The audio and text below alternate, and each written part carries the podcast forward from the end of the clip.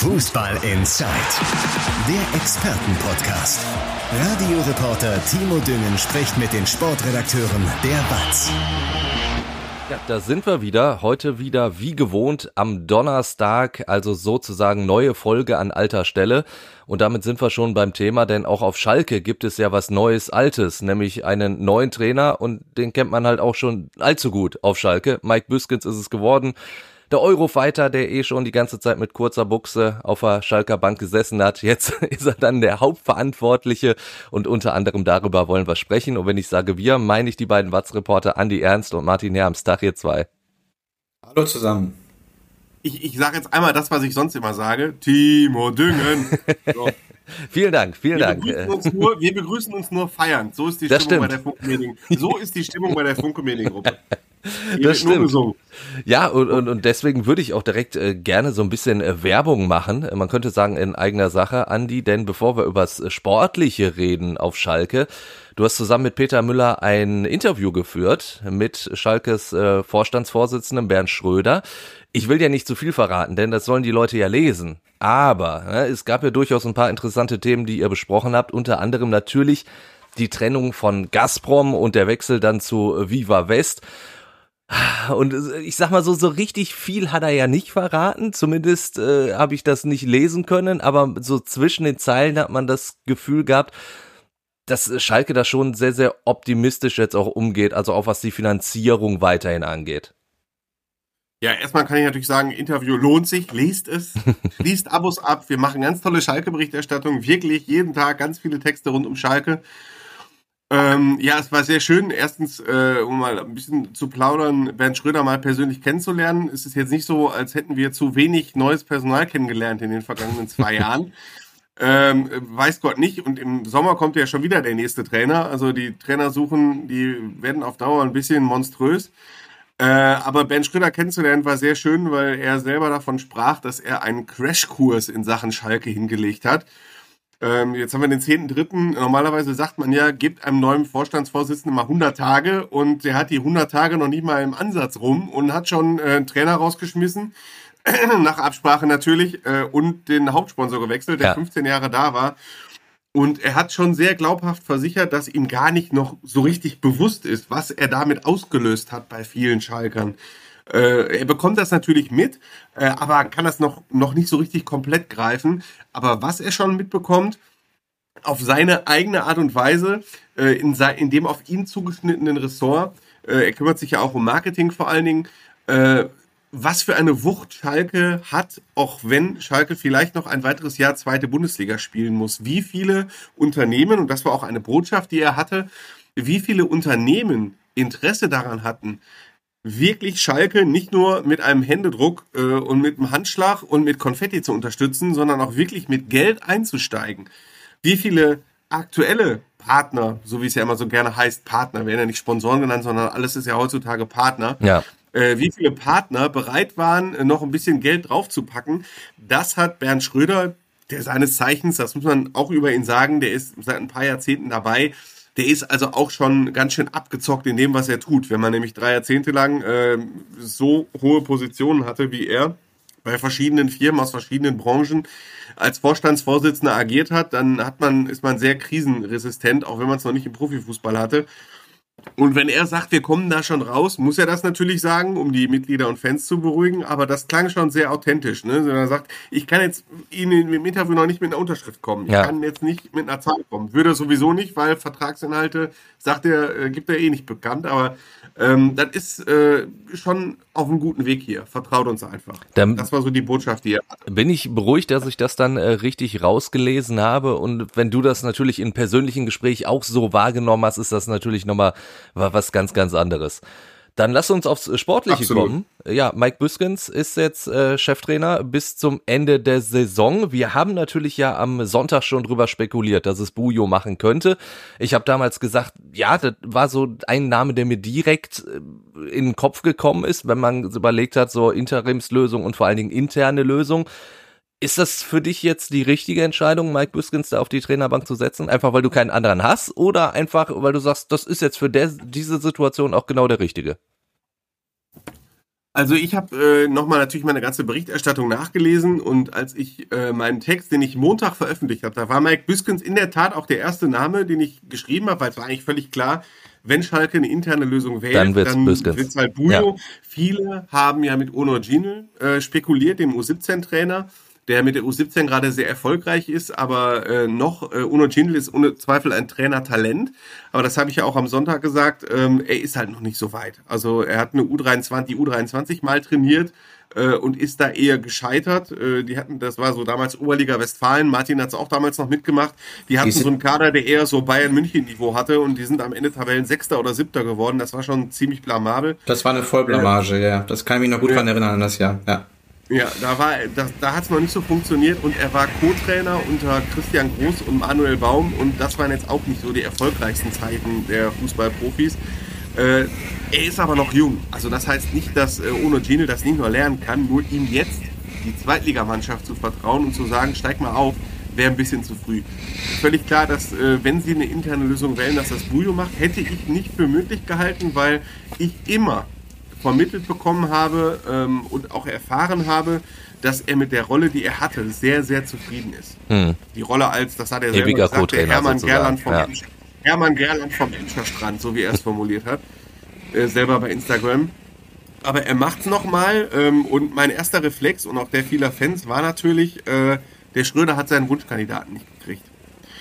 Ähm, habe ich ihn gefragt. Also wir hatten am Tag äh, nach der Bekanntgabe eine digitale Medienrunde mit Rufen Schröder, der jetzt gerade gute Besserung, falls er den Podcast hört, der ist an Corona erkrankt. Ja. Ähm, habe ich ihm genau diese Frage gestellt und äh, sagte dann, nein, es war nicht so, dass wir keinen bekommen haben. Sondern es war so, dass wir intern besetzen wollten für die neuen Spiele, weil wir die Spieler kennen, weil wir die Spieler einschätzen können und daraus ergeben sich natürlich ein paar Rückfragen, weil ich das Ganze ein bisschen schon seltsam finde. A, Mike Biskins ist seit 25 Spieltagen Co-Trainer dieser Mannschaft äh, und wenn man ihm jetzt zutraut, neue Impulse und was ganz anderes zu machen, ähm, wie war es da um das Verhältnis im Trainerteam bestellt vorher? Ja. Weil Mike Biskins, wir kennen alle Mike Biskins, äh, das ist ein sehr hochemotionaler, leidenschaftlicher Schalker und ähm, der hätte auch, also ich kann mir jetzt nicht vorstellen, dass er nicht, nicht seine Meinung gesagt hat. Äh, vor allen Dingen, er, er lebt er lebt ja auch wirklich an der Außenlinie auch in seiner Rolle als, als Co-Trainer total aus. Ne? Also wenn, wenn irgendwie ein Foulspiel an der Seitenlinie ist, der Erste, der aufspringt, ist Mike Biskins. So, und ich kann mir nicht vorstellen, wenn du, äh, ich meine, Martin hat zwar äh, in Anführungsstrichen nur Kreisliga A trainiert, aber äh, wenn du einen Co-Trainer hast, und der Co-Trainer sagt dir in der Kabine deine Meinung und du sagst über Monate hinweg, äh, scheiß auf das, was du sagst, ich mache eh das, was ich will, dann trete ich doch irgendwann zurück, so wenn ich da nicht durchkomme. Das finde ich ganze, das ganze Konstrukt, ich weiß nicht, ob die Hörerinnen und Hörer und ob ihr versteht, was ich meine. Ich finde das ein bisschen komisch. Die sitzen, zumindest wurde uns das immer vermittelt und auch gesagt und das, was wir auch immer intern erfahren haben, die sitzen jeden Tag zusammen. Die sehen sich jeden Tag im Trainerbüro. Die, die machen die Trainingseinheiten zusammen, die machen die Spielvorbereitung zusammen, die machen die Videoanalyse zusammen, die sitzen am Spielfeld dran zusammen. Und Mike Büskens ist Mike Büskens. Hat er da nicht seine Meinung gesagt? Hat er nicht zum Gramozis gesagt, Dimi, stell mal mit Viererkette auf, zieh mal den Itakura auf die Sechs, ja. äh, zieh mal den Obian dahin, mach mal, äh, zieh mal den Bülter auf Außen, warum stellst du den Salazar falsch auf? Und wenn ich als Mike Büskens monatelang mit meinen offenbar anderen Ideen nicht durchkomme, dann sage ich doch, irgendwann mach deinen Scheiß alleine. Also das Ganze finde ich ein bisschen seltsam, muss ich ehrlicherweise sagen. Aber der Gramozis wirkt jetzt nicht auf mich so, als sei er total beratungsresistent. Also ich glaube, wenn er meine, mein Eindruck ist, wenn Mike Biskins wirklich konkrete Vorschläge gemacht hätte, dass Demi vielleicht die versucht hätte, im Ansatz umzusetzen. Auch das, also das finde ich alles jetzt ein bisschen komisch äh, ne, zusammengefasst. Wie soll einer, der 25 Spieltage lang dabei war und jeden Tag im Trainingsbüro mitgesessen hat und auch beteiligt war. Natürlich war er nicht sein Top-Ansprechpartner. Es gibt ein Trainerteam, für die, die wissen, von äh, drei Leuten. Es gab drei Co-Trainer. Gramozis war Cheftrainer. Assistent Nummer eins Sven Piepenbrock, das ist der, der auch jetzt mit rausgeflogen ist. Das war der engste Vertraute von Gramozis in der Tat. Zweiter Co-Trainer war, ist Matthias Kreuzer, der ist noch da, der ist aber wirklich zuständig für die Videoanalysen. So, der, der macht vor allem dieses Videozeugs und eben Mike Büskens. Aber es war nicht so, dass die verfeindet waren oder sowas. Ganz und gar nicht. Gramotze ist halt auch ein feiner Kerl, das haben auch alle danach betont.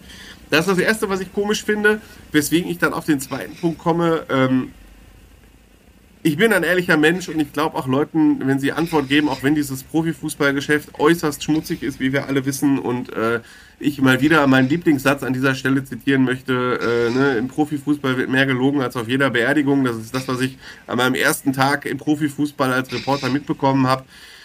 Deswegen glaube ich äh, mal Rufen Schröder, aber ich kann mir schon vorstellen, dass er seine Wunschkandidaten wenigstens einmal angetickert hat, weil er sprach davon, und das ist das auch, was ich ein bisschen komisch finde. Es war keine Bauchentscheidung nach diesem äh, dramatischen 3 zu 4 gegen Hansa Rostock, sondern es war eine Entwicklung. Davon hat er gesprochen. Wenn es jetzt eine Entwicklung ist und ich weiß, dass ich früher oder später in der Endphase der Saison den Trainer austauschen muss, dann brauche ich, würde ich jetzt sagen, nicht zwei Tage, nachdem ich das entschieden habe, um dann eine interne Lösung zu finden. Ja. Ja, äh, Vielleicht war es, er hat so, er hat so formuliert, ähm, deswegen muss ich ihm das natürlich erstmal glauben. Aber ich hoffe, auch die Schalke-Fans unter unseren Hörerinnen und Hörern sehen es mir etwas nach, dass ich da ein kleines Fragezeichen hintersetze.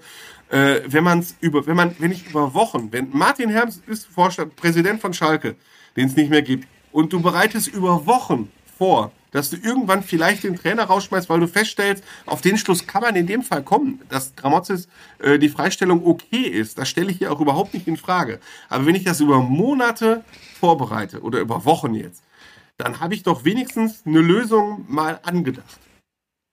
Oder? Muss, ich musst, du, total daneben. musst du in der Tasche haben. Das, ich sehe das ähnlich, Andi. Den Eindruck gewinnt man auf jeden Fall. Und äh, die Frage ist ja auch, also was wurde denn Dimitrios Grammatis vorgeworfen? Ihm wurde vorgeworfen, dass er die Mannschaft fußballerisch nicht weiterentwickelt hat. Na, das war der entscheidende Punkt. Also er hat äh, diese Mannschaft in einer sehr, sehr schweren Phase übernommen, noch in der Bundesliga und äh, hat zumindest geschafft, äh, die Truppe zu stabilisieren, dass da Jungs wieder auf dem Platz stehen, die sich den Arsch aufreißen für Schalke 04. Das war ja zuletzt der Fall. Aber taktisch, fußballerisch, da hat es ja an einigen Dingen gemangelt. Und ich bezweifle jetzt mal, dass Mike Biskens ja auch noch eben sein Co-Trainer war, dass der dazu in der Lage ist. Zumal Mike Biskens als Cheftrainer auch keine Bäume ausgerissen hat. Das ist natürlich eine Lösung, die kannst du wunderbar präsentieren. Also kein Fan wird sauer deswegen sein, weil Mike Biskens hat genießt ein unheimlich hohes Ansehen.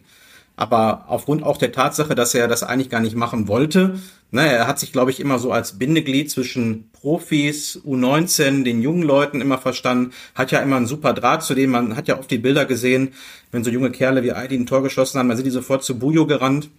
Ja. Und ich glaube, diese Rolle hätte er gerne weiter ausgefüllt, aber ich glaube, Büsken ist auch so ein Typ wie Hüb Stevens. Der würde auch dann mit 95 Jahren noch irgendwie äh, kommen, wenn Schalke ruft. Und ähm, Deswegen hat er es gemacht. Aus meiner Sicht äh, etwas fantasielose äh, Lösung. Ja, du hast, ein bisschen, du, hast eine, du hast was Gutes angesprochen. Äh, Mike Büskens ist jetzt auch in seiner Karriere nicht als Fußballrevolutionär aufgefallen. Mike Büskens kommt voll über die Emotionen. Also der hat Erfolg, Riesenerfolg gehabt in Kräuter in, in Fürth. Äh, aber dieser Riesenerfolg liegt jetzt zehn Jahre zurück. Seitdem äh, hat er kurzzeitig bei Fortuna Düsseldorf, Rapid Wien und nochmal Kräuter Fürth als Cheftrainer gearbeitet. Und das Entschuldigung, jeweils nur ein paar Wochen, beziehungsweise ein paar Monate. In Düsseldorf drei Monate, in, bei Rapid Wien vier oder fünf und äh, die zweite Amtszeit bei Fürth war von März bis Juni oder so. Und danach hat er sich auf seine Rolle als Co-Trainer konzentriert und er lebt halt von den Emotionen. Es gibt jetzt mehrere Varianten. Entweder ich mache es intern, so wie es Schalke gemacht hat, oder sie holen wirklich einen für neun Spiele, so wie jetzt Büskens. Und wenn sie wenn Schröder das so begründet, wie er es begründet hat, warum hole ich dann nicht so ein, wenn das Profil, das jetzt auf Mike Büsken zutrifft, hätte zum Beispiel auch komplett auf Friedhelm Funkel zugetroffen. Friedhelm Funkel hat aber einen Außenblick. Der wäre von außen reingekommen, mit allem nichts zu tun gehabt zum Beispiel. Und ich meine, Friedhelm Funkel ist 69, sechsmal in seinem Leben aufgestiegen. Der weiß auch, wie es geht. Gut, der muss natürlich warum, aber dann auch richtig Bock haben, das zu machen, ne?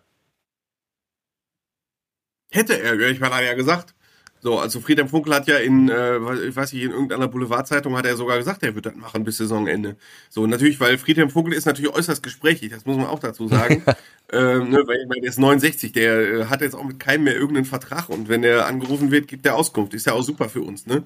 Äh, ja. aber trotzdem war, war, also das Profil war offenbar, Schalke fordert was, was Friedhelm Funkel perfekt hätte geben können. Bujo wäre weiter Co-Trainer geblieben, alles gut ist Friedhelm Funkel hat natürlich auch seinen Preis für drei Monate. Vielleicht hat das ja auch noch eine Rolle spielt, weiß man nicht. So, ne? Oder man macht die dritte Variante, da haben sie sich dann gegen entschieden, man holt jetzt schon den Mann, der Schalke auch in der kommenden Saison trainieren soll, unabhängig von der Liga. Das hätte Schalke auch machen können. Und da ist immer noch mein Verdacht, äh, dass diese Person jetzt nicht verfügbar war. Jetzt hast du schon sehr, sehr viel vorweggenommen, was ich alles noch so ein bisschen äh, besprochen hätte. Entschuldigung. Also, nein, alles gut. Ich meine, im Endeffekt äh, weniger Arbeit für mich. Aber äh, ich würde gerne auch nochmal äh, kurz dann äh, auch von mir geben wollen, dass äh, ich das auch so sehe, Mike Büskens äh, vielleicht nicht die, A-Lösung war, weil wir haben ja da auch drüber gesprochen, wenn es so gewesen wäre, du hättest es direkt am Sonntag schon festsuchen können und hättest sich gesagt, wir geben am Montag bekannt, wie es weitergeht. Also eine interne Lösung kannst du direkt parat haben. Und äh, das ist das, was Martin ja auch angesprochen hat, von Mike Büskens erwarte ich jetzt nicht, dass der die Mannschaft plötzlich fußballerisch komplett anders einstellt und dass sie plötzlich die Kitaka spielt. Also Mike Büskens kommt eben genauso, wie Martin es gesagt hat, über die Emotion. Und das ist ja eine Geschichte, die konnte er ja auch oder hätte er zumindest ja auch als Co-Trainer schon komplett vermitteln können. Also man hört ja, ja die ganze Zeit immer raus, äh, Bujo lebt Schalke, Bujo soll genau das vermitteln. Ja, das hätte er auch in anderer Rolle dann schon machen können. Genau. Ich erwarte, das war das Zitat, ich erwarte von Bujo Schalke pur seine ureigene Art. Aber ich werde, also ist die Frage sei zumindest erlaubt.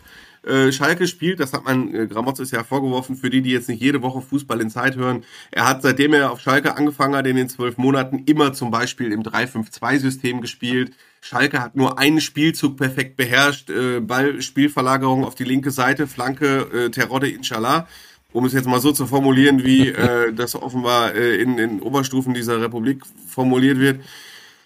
Ähm, und äh, dann gewisse Spieler nicht auf Positionen einzusetzen, für die sie eigentlich gemacht sind. Beispiel Itakura auf, auf die Sechserposition ziehen es wäre schon sehr verwunderlich, wenn jetzt im ersten Spiel all das jetzt umgesetzt wird. Schalke stellt von Dreier auf Viererkette um, spielt auf einmal mit zwei Sechsern. Einer dieser Sechser ist Itakura. Und wenn dann auf einmal so umgestellt wird, dann würde ich mich dann schon fragen, warum hat er sich vorher nicht durchgesetzt? Ja. Also, ich finde, das ist auch eine ja, ganz berechtigte Frage. Ich glaube, dieses Aufgabenprofil des Trainers hat sich einfach so extrem geändert. Das ist halt nicht mehr so wie früher, dass du da äh, irgendwie ähm, ja, elf Namen an die Tafel äh, malst und dann äh, ne, scheißt du die vorm Spiel ein bisschen zusammen, machst sie heiß und dann gehen die drauf und spielen. Das ist halt etwas anders geworden. Du brauchst halt einen Plan vorm Spiel. Du musst halt auch auf Spielsituationen reagieren können. Das ist eben ganz extrem wichtig. Natürlich mit einer vernünftigen Ansprache und mit Emotionen kitzelst du vielleicht fünf bis zehn Prozent raus vorm Spiel, aber ähm, du brauchst als Trainer einen ganz klaren Plan. Also dafür bist du schon in der Bezirksliga entlassen, wenn du da nicht irgendwie äh, mit der richtigen Strategie äh, regelmäßig rangehst. Also ich, äh, Mike Biskens ist auch ein, ein guter Profitrainer. Das will ich jetzt, also ich will jetzt nicht, dass das jetzt so rüberkommt, dass Mike Biskens äh, so wie äh, früher mein A-Jugendtrainer. Ersten ähm, Bier in der Mitte stellt und sagt hier, wenn ihr gewinnt, kriegt er den. du, du, läufst, du läufst auf dem Platz, Jungs, macht mal fünf, äh, lauft mal erstmal äh, erstmal machen wir fünf eine Ecke auf. Ja. Äh, 20 Minuten, dann laufen wir drei Runden um Platz, dann machen wir einmal Torschusstraining und dann eine Stunde Spiel. Also Aber das ähm, waren die schönsten Trainingsanheiten früher immer. Ja, ich fand die Trainingsanheiten waren auch immer super, ne? Und nachher steht da ein Kasten in der Kabine, ja. so schon in der A-Jugend, ne? Weil man ist ja mit dem Fahrrad nach Hause gefahren. Ähm, so, weil der Herms macht das heute noch in seiner Altherrenmannschaft, glaube ich, ne? So, aber selbst da, äh, ich will jetzt nicht damit da sagen, liegt der nur, damit das keiner sieht oder hört. Nein, äh, ich, ich will jetzt nicht sagen, Mike Biskens ist auch ein guter Trainer. Der, äh, ne, also der hat alles, der hat schon alles drauf. Also da, ich will jetzt nicht despektierlich gegenüber Mike Biskens. Ich mag ihn super gerne. Das ist ein ganz, ganz toller Kerl. Also sehr leidenschaftlich, sehr emotional, wie so ein Pottjunge halt sein muss. Ähm, ich will nur damit sagen, er ist jetzt nicht so von dem, der nicht derjenige, von dem man jetzt erwarten kann, dass jetzt die Sterne vom Himmel spielen. Das gibt der Kader auch gar nicht her. Und dann kommt ja auch noch dazu, äh, dass es ja auch die Problematik gibt, dass er das Training ja momentan gar nicht richtig leiten kann, weil er ja auch mit Corona zu Hause sitzt. Ja, das ist auch. Äh, es, es passt irgendwie äh, auch so ins Bild. Sehr schwieriger, schwieriger Zufall. Ich glaube, die zeitliche Reihenfolge war so: Schalke verliert 3 zu 4 gegen Hansa Rostock. Ein wirklich unfassbares Spiel. Also, das ist so eins der Spiele, die man auch äh, nicht vergessen wird so schnell. Äh, denn A, es ist das erste Spiel nach der Trennung äh, von Gas, also nicht das erste Spiel, doch das erste Spiel das nach der vollzogenen Trennung ja. von Gazprom das erste Spiel mit äh, Viva West auf dem Trikot, mit einer ganz besonderen Aktion und dann äh, auch noch dieser wirklich irre Spielverlauf. Äh, und dass man, dass sie sich am Samstagabend entschieden haben, komm, wir hauen den Demi weg. Äh, und Sonntag kommt der ausersehene Nachfolger mit einem positiven Corona-Test, ist natürlich auch scheiße gelaufen. Oder wie man in Gelsenkirchen sagt, das ist schalkig gelaufen. Ja, richtig, genau. Das ist typisch Schalke. Äh, Ja, dass die Vorbereitung jetzt gemacht wurde von demjenigen, der vorher quasi eigentlich nur die Videoanalysen gemacht hat. Ne? Also vorher hat, äh, haben eher Gramozis und Piepenbrock zusammen mit Mike Büskens die, ähm, äh, die Trainingseinheiten so richtig vorbereitet und geleitet und Matthias Kreuzer, mit Sicherheit auch ein sehr fähiger Mann, hat sich aber nicht in die erste Reihe gedrängt. Und der ist jetzt quasi in der wichtigen Woche in der ersten Reihe, in der Schalke beim FC Ingolstadt spielt. Das ist, ich weiß die Ingolstadt Tabellenletzte oder Aue. Die Mannschaft ist halt so gut wie abgestiegen und ähm, kann man jetzt Ingol sagen. Ingolstadt ist letzter. Ingolstadt ist letzter, ja. Ingolstadt ist letzter. Die Mannschaft ist so gut wie abgestiegen, würde ich jetzt mal, ohne ihn zu nahe zu treten. Natürlich sind noch 27 Punkte zu vergeben, aber es wird jetzt eng. Da lebt man sich jetzt nicht zu weit aus dem Fenster, wenn man das Wort eng benutzt. Da kannst du halt auch nur verlieren. Auf der einen Seite kannst du sagen, geiler Einstieg, ne? Wenn du dann punkten willst, dann da als äh, neuer Trainer ist dann eher so Typ Selbstläufer dieses Spiel, aber ähm, du hast halt zuletzt gegen den zu Hause gegen den 16. verloren, ne? Also Hansa Rostock zu, also wenn Spiel Hansa Rostock zu Hause war der Selbstläufer aller ja. Selbstläufer. Und äh, vier Gegentore zu Hause gegen Hansa Rostock, das ist schon große Kunst. Auch wie sie gefallen sind, das war schon äh, fast also da, da kann man eine Netflix-Serie draus drehen aus dem Spiel. Eine Position Drama. im Trainerstab wurde ja auch neu besetzt, nämlich die des Torwarttrainers. Und da sind wir dann wieder beim Thema alte Bekannte, Andi. Auch das ist wieder jetzt, merkwürdig also, gelaufen, wenn, oder? Wenn, wenn, wenn, wenn Ruben Schröder das jetzt hier hört, sage ich gute Besserung. Äh, also das ist jetzt alles nicht persönlich gemeint. Ich schätze ihre Arbeit und so. Ähm, aber auch das finde ich halt komisch. Ich finde es einfach komisch, weil man muss dazu wissen, Simon Hensler, für die, die es nicht mitbekommen haben, ist neuer Torwarttrainer, äh, neuer alter Torwarttrainer. Simon Hensler war sechs Jahre Torwarttrainer des FC Schalke. Er war derjenige, der Alexander Nübel entdeckt und groß gemacht hat. Er war derjenige, der Ralf Fährmann zu seinem Formhoch verholfen hat und seitdem halt auch super mit Ralf Fährmann befreundet ist. Und er hat genießt bundesweit zweifelsohne einen sehr guten Ruf. Dennoch wurde er im Sommer 2021 ausgetauscht. Äh, Hensler wurde vor die Tür gesetzt und dafür wurde Will Kort geholt, ein erfahrener Niederländer, der völlig, ein völlig anderes Torwarttraining gemacht hat, völlig andere Impulse gesetzt hat, ähm, völlig anderes Training gemacht hat. Beispiel, der hat nie, der hat keine Trainingseinübung selber geleitet weil er sich wirklich in der Trainerrolle gesehen hat, desjenigen, der beobachtet. Also er hat sich beim Aufwärmen immer einen Ersatzspieler dazu geholt. Kennt man ja gar nicht. Ich glaube, bundesweit äh, wird der Torwart äh, immer vom Torwarttrainer eingeschossen, so, ne? Und das hat er nie gemacht. Und sie haben sich damals erhofft, von diesem Trainerwechsel auch einen neuen Impuls in der Torwartgruppe, sowas formuliert. Ich weiß, weil ich damals im Sommer ein Interview mit Michael Langer hatte, dem dritten Torwart, das hat auch die Tor Torhütergruppe völlig aus heiterem Himmel erwischt. Äh, Ralf Herrmann war völlig konsterniert, weil der mit Simon Hensler super befreundet ist. Und ähm, wir haben das auch alle gar nicht, eigentlich gar nicht so richtig verstanden. Und wie ich damals schon im Sommer gehört hatte und jetzt auch, äh, war das Ding, dass der das nicht auf Dimis Mist gewachsen war. Also ich sage immer noch Dimi, weil ich habe so viel, so viel Zeit mit Dimitrios Gramotzes verbracht, äh, dass ich um Verständnis bitte, dass ich ihn irgendwann geduzt habe, weil er einfach auch ein Typ dafür ist. Äh, das ging nicht auf die Kappe von Dimitrios Gramotzes. Der kannte Wilcord gar nicht. Also das kann ich hier wirklich jetzt äh, Stein und Bein, ne? Der als äh, der Vorstand kam mit, äh, unterhalte ich mal mit Wilcord. Der Gramotzes kannte den gar nicht. Und ähm, jetzt wurde Wilcord mit der Begründung aussortiert, er ist so eng mit Dimi gewesen. Äh, ja, natürlich, er ist Assistenztrainer gewesen, wie andere auch, aber der wichtigste Assistenztrainer von Gramozis war Sven Piepenbrock und jetzt nicht Wilcord. Trotzdem kann man zu der Erkenntnis kommen, wir tauschen ihn jetzt aus, aber dass jetzt Simon Hensler wieder zurückkommt, derjenige, der von der sportlichen Führung, die immer noch im Amt ist, im Sommer äh, weggetan wurde, da sollten Sie mal hoffen, dass der nicht zu nachtragend ist. Ähm, es ist natürlich auch ein simpler arbeitsrechtlicher Schritt. Also Simon Hensler, der Vertrag war nie aufgelöst worden, sondern er war freigestellt und äh, eine Freistellung zurückzunehmen ist jetzt, glaube ich, äh, ich meine, ich bin jetzt kein Jurist, aber das ist, glaube ich, mit äh, relativ einfach zurückzunehmen mit einem Schriftstück. So, ne? Wenn ich Herms jetzt hier aus dem Podcast äh, freistelle, dann kann ich ihn in zehn Minuten auch wieder reinnehmen mit einem Schriftstück, was ich aber nicht vorhab. Also simpel arbeitsrechtlich, ich meine, Simon Hensler ist halt ein cooler Ich wusste auch gar nicht, dass du in der Position bist, hier äh, Leute freizustellen in dem Podcast. Jetzt macht er sich aber größer, als er ist, ja. Ja, richtig. äh, ja, jedenfalls ist das, finde ich, auch eine sehr seltsame Personalie. Ähm, aber nicht die seltsamste Personalie, weil Simon Hensler ist, ist froh, dass er wieder arbeiten kann. Er arbeitet mit Ralf Hermer zusammen, mit dem er eh befreundet ist.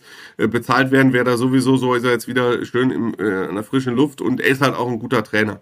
Kann man auch so sagen, da hat Schalke jetzt einen guten Griff getan. Und ich weiß jetzt nicht, das Profifußballgeschäft ist äh, so schnelllebig. Ich kann mir jetzt auch nicht vorstellen, dass da noch jetzt noch groß nachtragend ist. Aber ich hoffe, der Verein sieht mir nach, dass ich auch diese Personalie als eher hm, einstufen würde. Dann lass uns jetzt einmal ganz schnell aufs Wochenende gucken. Äh, das Spiel in Ingolstadt. Äh, erwartest du da irgendwelche großen Überraschungen in der Startelf? Also, was sich auf Schalke natürlich viele erhoffen, dass Thomas Ovejan wieder spielen könnte. Mehmet Can Aydin könnte vielleicht auch wieder für die rechte Seite eine Alternative sein. Rechnest du da schon mit, dass einer der beiden vielleicht auch wieder in der Startelf stehen könnte? wenn dann Ovian, Aydin war sehr lange verletzt, zu Ovian hat Gramozis ja noch gesagt, wenn ein Endspiel gewesen wäre, hätte er sogar schon gegen Hansa Rostock spielen können. Äh, ist schon wieder auf dem Platz, läuft wieder. Ich denke mal, das wird, äh, wie man in der NFL sagen würde, eine Game Day Decision. Ähm, wobei man sagen muss, dass dieses Spiel gegen ähm, Hansa Rostock eins gezeigt hat. Äh, es können auch andere Flanken schlagen. Der Lieblingsspielzug, der eigentlich, den ich, auch ich, muss ich sagen, eigentlich nur mit Ovian in Verbindung gebracht, der funktioniert auch mit anderen Spielern. Ja. Äh, so, also es ist dieser eine Spielzug, den Gramozis da perfekt eingeübt hat, äh, Mittelfeldgeplänkel, Ball irgendwie auf links verlagern und dann segelt eine Flanke rein. Und so sind alle drei Tore von Terodde entstanden. Ja, zweimal Chalanoglu, einmal Kawinski. Genau, Chalanoglu, äh, der vorher erst ein Saisonspiel hatte und das war eine Einwechslung, glaube ich, in der 85. Minute, hat es echt top gemacht.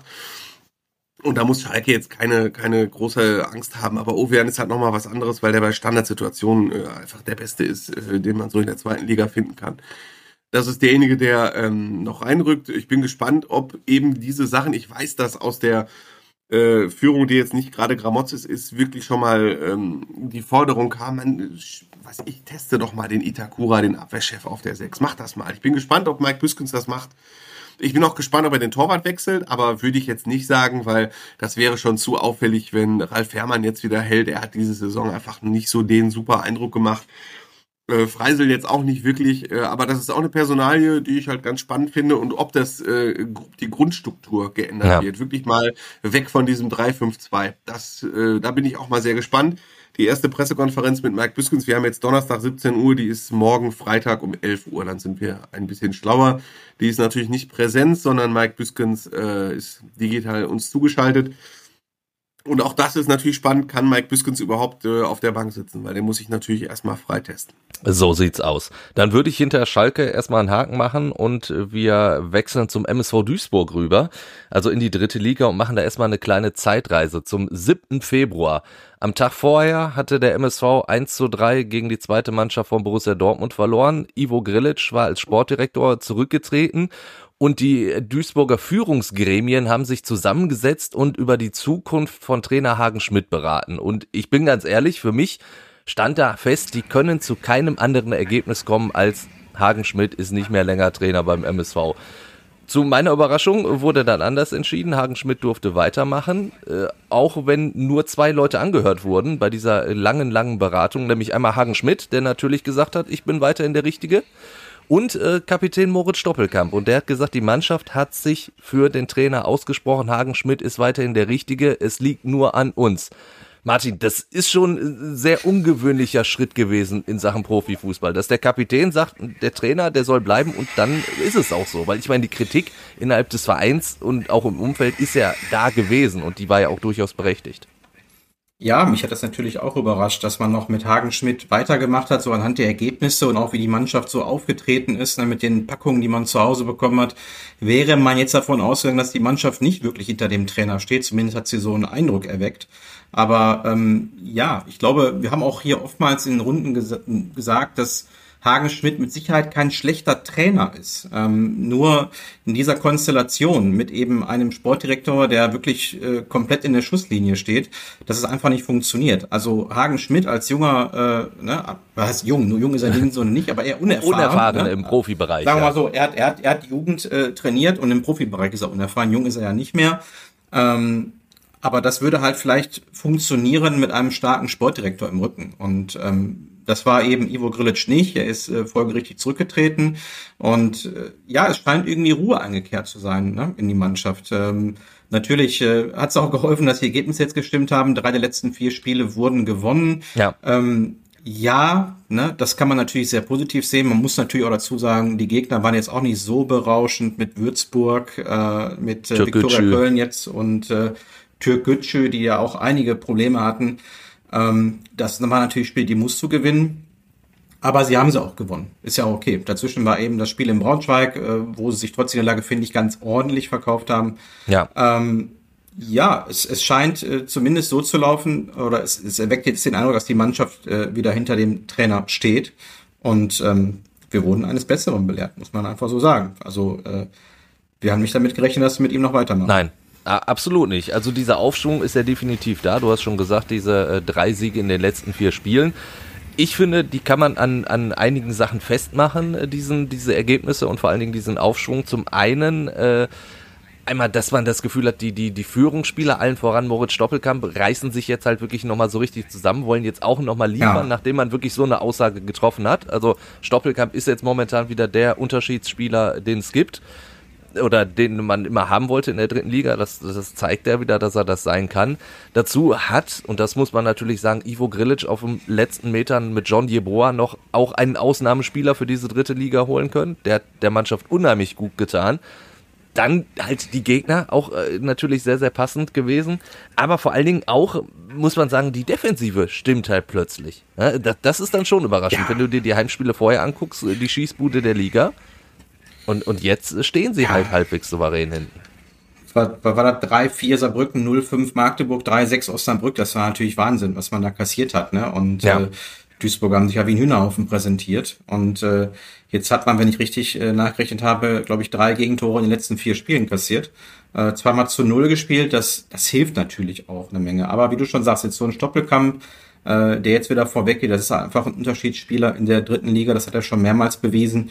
Und ja, die Mannschaft ist ja auch nicht schlecht. Ne? Also ja. die hat also auf jeden Fall das Potenzial. Ja im Mittelfeld zumindest ne, weit weg von den Abstiegsplätzen irgendwo zu stehen. Und äh, das zeigt sie ja jetzt momentan auch. Ne? Und äh, ja, wenn wir uns die nächsten beiden Spiele angucken, in Meppen, die momentan ja auch kräftig straucheln, Heimspiel gegen Zwickau, das sind so zwei Spiele, sag mal, wenn du da mindestens vier Punkte holst, dann hast du erstmal ordentlich Ruhe. Ich glaube, dann ist das Thema auch durch. Sind ja jetzt schon wieder sieben Punkte Vorsprung. Ähm, ja, das müsste jetzt das Ziel sein. Und dann müssen wir natürlich auf die andere Geschichte schauen, ne? wie es in der nächsten Saison aussieht. Genau. Die Mannschaft ist nicht schlecht, ne? aber so äh, mit diesem Kern, ja, wirst du auch nicht mehr erreichen als einen Mittelfeldplatz. Ne? Und ja. ähm, da musst du schon an einigen Stellschrauben drehen, gerade auch im Defensivbereich. Nur die Frage ist, äh, wer macht das momentan? Ja, Du, du, hast, äh, du hast es richtig gesagt. Klar, Mittelfeldplatz äh, wäre durchaus machbar. Aber das ist ja auch auf langfristige Sicht nicht der Duisburger Anspruch. Also du, du musst ja mit diesem ganzen nee. Umfeld, das der MSV weiterhin hat, eigentlich zweite Liga spielen. Da müssen wir nicht drum reden. Die dritte Liga wird dann halt irgendwann wirklich zum Duisburger Grab, weil wenn du jetzt schon zweimal wirklich so nah am Abgrund standest und jetzt so wie es aussieht, zumindest auch ein zweites Mal wieder dich nochmal retten kannst, aber trotzdem, das kann ja nicht der Duisburger Anspruch sein. Bevor wir da auf die Zukunft gucken, würde ich einmal über einen Spieler noch mit dir sprechen wollen, weil du den, glaube ich zumindest, aus der letzten Saison noch aus der Regionalliga West kennst, mit Alabakia der da bei der zweiten Mannschaft von Borussia Dortmund gespielt hat, der als großes Talent geholt wurde zum MSV mit großen Vorschusslorbeeren. Der hat jetzt ähm, halt sein Tor gemacht im, im letzten Spiel gegen Köln und was für ein Tor, ein absolutes Traumtor. Kannst du dir vorstellen, dass bei dem Jungen jetzt endlich der Knoten geplatzt ist? Ich habe den ja schon mal in der Regionalliga häufiger gesehen, ne, in dieser starken Dortmunder Mannschaft. Und äh, genau wie viele andere auch, die hatten halt einfach ein, ein super Team. Die sind ja nicht umsonst mit so einer Quote aufgestiegen. Und das ist auch ein wirklich ein sehr talentierter Spieler. Ähm, ja, Duisburg ist was anderes als die zweite Mannschaft. Ne, Wenn es da nicht läuft, dann gibt's halt direkt Gegenwind und äh, ist für einen jungen Spieler auch nicht so einfach. Und ich denke schon. Also ähm, jetzt mit so einem Tor, dass er da nochmal Aufwind kriegt, ist auf jeden Fall jemand, äh, den ich nicht so schnell aufgeben würde. Und der hat ja sogar auch noch was länger in Duisburg einen Vertrag. Das ist bei vielen anderen nicht so. Das stimmt. Und damit sind wir nämlich beim Thema Sportdirektor. Den hat der MSV nämlich immer noch nicht. Zumindest einen neuen Sportdirektor. Mhm. Ingo Wald, der Präsident, hat gesagt, das soll so Ende des Monats möchte man doch den Sportdirektor haben. Und da sind wir doch eigentlich viel zu spät dran. Ende März dann erst einen neuen Sportdirektor vorzustellen. Ich meine, wann war äh, Ivo weg? Das war nach dem Dortmund-Spiel. Das war äh, genau, das war der 6. Februar. Anfang Februar. Ja. Da ist jetzt schon wieder ein Monat verstrichen, ne? Und ist ja auch nicht so, als wäre Ivo Grilic irgendwie die ganze Zeit über unumstritten gewesen. Also man Richtig. hätte ja schon parallel mal nach Alternativen umschauen müssen. Demnach das Problem ist schon so lange bekannt. Und ja, die Befürchtung, die ich eben habe, äh, was soll der neue Mann machen? Selbst wenn man den jetzt erst Ende März findet, die Grundlagen für die neue Saison, die werden eben jetzt gelegt. Ne? Ja. Und ähm, das ist, äh, das sehe ich, äh, ja, da sind wir wieder beim Thema äh, Fußballkompetenz, ne, beim MSV Duisburg. Wer hat die, äh, oder wer hatte die außer Ivo Grillitsch dann gehabt? Auch im, im ja. Vorstand oder im Aufsichtsrat? Keiner. Und wer findet jetzt diesen neuen Mann? Ne? Ja, also, und dann kommt ja noch hinzu, so du, du hast ja bald einen, einen strategischen Berater mit Ulf Schott, der aber auch erst im April anfängt. Also es ist. Ja, willst dann nicht ein Jahr verschenken, ne? sondern ja. muss ja jetzt anfangen. So, wo ist der strategische Berater? Der muss, äh, der muss jetzt eingesetzt werden und nicht eben erst im Sommer. Und äh, das ist äh, ja so ein bisschen die Befürchtung, die ich habe, ne? Weil äh, jetzt kann man ja auch problemlos planen. Jetzt hat man sieben Punkte Vorsprung, jetzt vielleicht gestaltet man die nächsten beiden Spiele auch erfolgreich. Und ja. dann hat man ja wirklich auch die Planungssicherheit. Und äh, damit erst Ende März anzufangen, puh, also das ist echt ein Riesenproblem.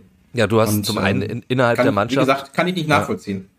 Nee, weil du halt innerhalb der Mannschaft ja. natürlich äh, ein paar Spieler hast, deren Verträge auslaufen. Also Moritz Stoppelkamp ist ja zum Beispiel einer davon, dessen äh, Vertrag ausläuft am Ende ja. der Saison. Dann hast du halt ausgeliehene Spieler, Leo Weinkauf, äh, John Jeboa ganz vorneweg. Ich glaube, bei Jeboa muss man gar nicht erst nachfragen, ob man den länger verpflichten könnte. Ich glaube, der hat sich jetzt schon für höhere Aufgaben empfohlen in den paar Spielen im Zebra-Trikot. Aber auch als MSV, wenn du kein Auf Geld hast, dann musst du ja kreative Lösungen haben. Da musst du ja jetzt schon mit den Leuten im Gespräch sein für die neue Saison.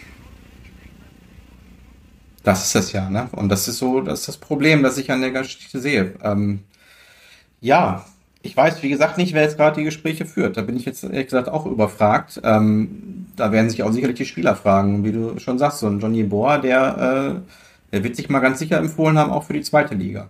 Ja. Und wenn du da nicht schnell genug dran bist, ist er weg. Ja, und es wäre schade, dann, wenn man gerade mal so, so einen Mann entdeckt hat, dann muss man Ivo vielleicht auch nochmal danken, dafür, dass er den entdeckt hat. Waren es ich sag's ja auf den letzten dabei, Metern, aber da hat er mal einen guten gezogen. Ja. Ne? Da hat er wirklich äh. einen guten gezogen, auf jeden Fall. Und äh, ja, auch Stoppelkamp, ähm, gut, ich glaube, das ist so mittlerweile so ein, so ein vereinstreuer Spieler, äh, mit dem kannst du auch Ende März anfangen zu sprechen, aber ja, trotzdem, ist da, du hast gerade angesprochen, da sind ein paar Personalien dabei. Seiner Karriere. Und was Duisburg auch braucht, ist wahrscheinlich nochmal ein richtig guter Stürmer. Ähm, den findest du ja auch nicht so ohne weiteres. Da musst du jetzt schon rangehen ne? und ja, planen. Zumal und auch der Vertrag von Ademi ausläuft, bester Duisburger Torschütze. Also ja. auch das ja, ich ja. frage mich, was sie da machen. Also wirklich, da muss man sich an den Kopf fassen. Der ja. Ivo, Ivo ist Anfang Februar zurückgetreten und die erzählen was von Ende März, neuen Sportdirektor. Also wirklich, da kann man, das ist alles nicht nachvollziehbar. So typisch MSV Duisburg. Ja, wo Keinerlei wir Schalke eben waren, äh, abseits des Platzes. Ist, ist das typisch MSV. ja, so da fasst man sich an den Kopf. Also das ist so, ja. so, so laienhaft, was da abgeht. Ähm, das kann einfach nicht sein. Eine Sache würde ich gerne auch noch mit dir besprechen wollen, einfach weil es auch wieder so eine Parallele zur Regionalliga ist. Äh, Gestern wurde der Punktabzug für Türkgücü München äh, rechtskräftig, also elf Punkte gehen runter. Jetzt weiß man aber gar nicht, ob Türkgücü München überhaupt noch die Saison zu Ende spielen wird. Also es heißt, es könnte mhm. sein, dass Ende März wirklich Feierabend ist. Dann würde Türkgücü mhm. komplett aus der Wertung rausfliegen. Das heißt, der MSV hätte statt dieser sieben Punkte Vorsprung auf Real plötzlich in Anführungsstrichen nur noch sechs. Oder sechs, ähm, ja. wenn Türkgücü weiterspielt bis zum 34. Spieltag, bleiben alle in der Wertung und die letzten Spiele werden einfach nur 2 zu 0 für den Gegner gewertet. Äh, Wahnsinn, dass sowas im, im ja. Profifußball dann vonstatten gehen kann. Es ist ist einfach nicht zu glauben, dass es sowas gibt. Ne? Also ähm, normalerweise muss ja das Bestreben sein, die Saison irgendwie zu Ende spielen. Das ist halt absolute Wettbewerbsverzerrung, die man ja. sonst nur zum Beispiel aus der Regionalliga West kennt. Da hat man ja die Beispiele gehabt mit Uerdingen, mit Wattenscheid 09. Ja. Aber sowas in der dritten Liga ist schon echt ein starkes Stück. Absolut. Dann lasst uns zum Tippen kommen, damit wir auch noch die Vereine äh, auch ein bisschen besprechen, über die wir heute gar nicht gesprochen haben. Denn wir hatten uns eine Dreiviertelstunde vorgenommen, jetzt haben wir eigentlich schon nur noch äh, sechs Minuten dafür. Deswegen kommen wir schnell zum Tippen. Dortmund gegen Bielefeld, Martin.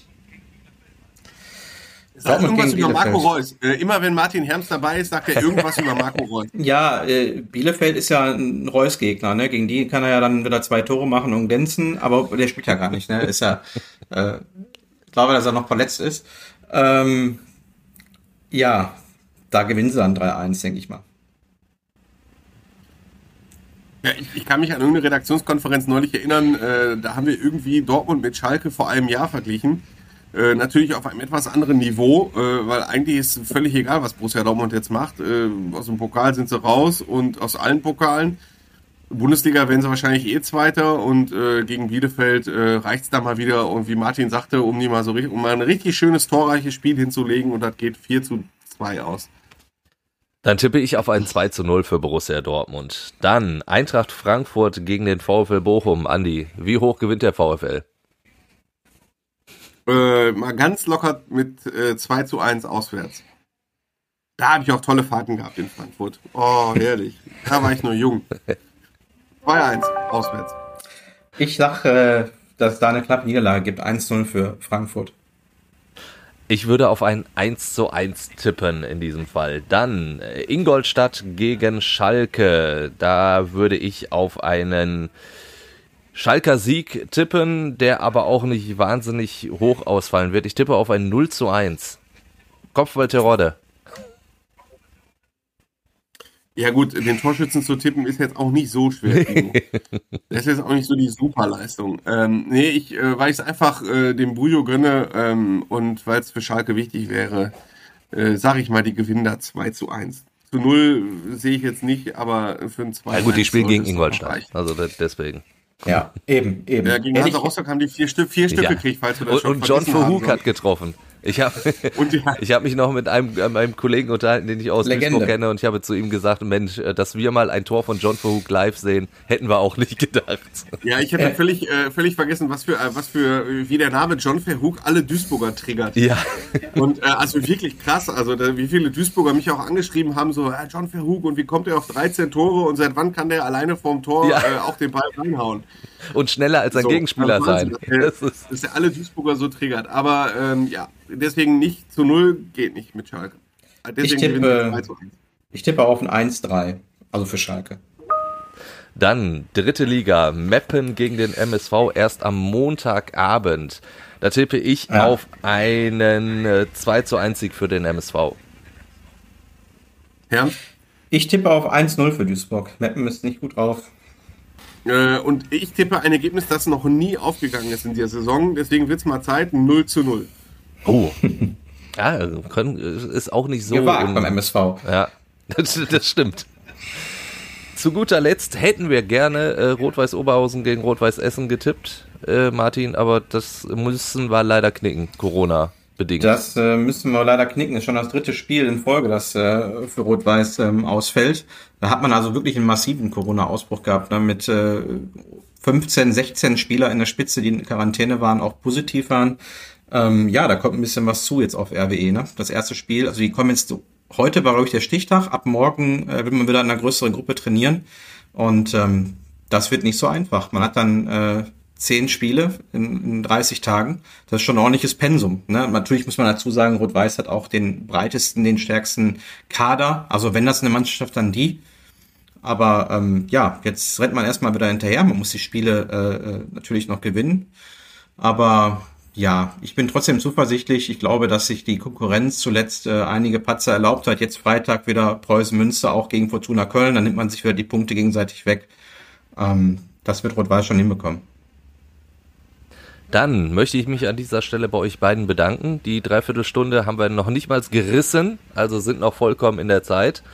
Vielen, vielen Dank für eure Zeit und äh, wenn ihr da draußen natürlich noch Fragen, Anregungen habt, immer her damit. Hallo at fußball-insight.com, das ist die E-Mail-Adresse oder ihr schickt eine WhatsApp-Nachricht, die Nummer findet ihr in den Show Notes. Und eine Sache muss ich noch erwähnen, weil es jetzt gerade auch nochmal der Fall ist wenn es hier und da mal Plöng gemacht hat, das war ich. Ich habe eigentlich alle Chats, die ich so habe, ausgemacht an meinem Rechner, aber offenbar doch nicht alle.